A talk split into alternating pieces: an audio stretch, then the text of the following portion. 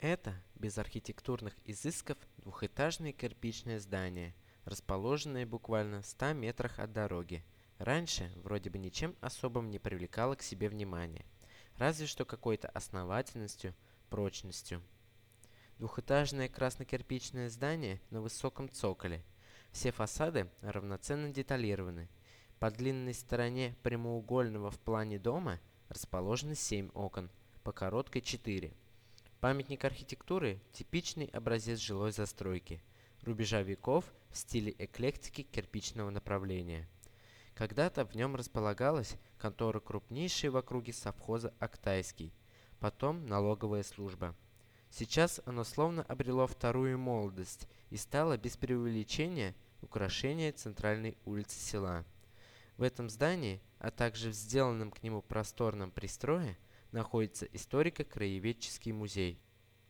Упомянутое двухэтажное здание построено в 1814 году купцом первой гильдии Сергеем Михайловичем Лисенковым.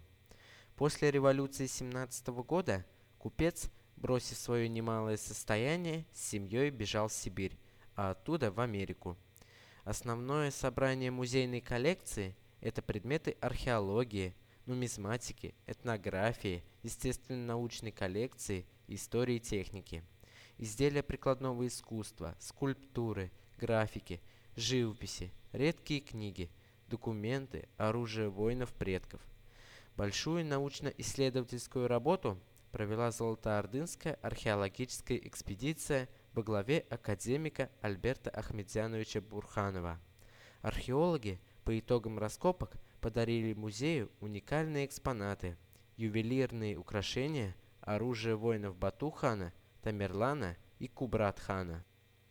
Появление космоса в сельском музее – заслуга земляка алькеевцев Анатолия Михеева, который возглавляет представительство в России и странах СНГ американской аэрокосмической компании Aerojet, производящей ракетные двигатели. Этот американец приходится правнуком, жившему в XIX веке в базарных матаках, купцу первой гильдии, меценату Сергею Лисенкову. Ему и принадлежало здание, в котором сейчас расположен музей, а Михеев его прямой наследник. Когда у него попросили пожертвовать здание под музей, он сразу сказал «Окей», но с условием, что будет экспозиция, посвященная его прадеду. Музей принят – в Ассоциацию музеев космонавтики Российской Федерации.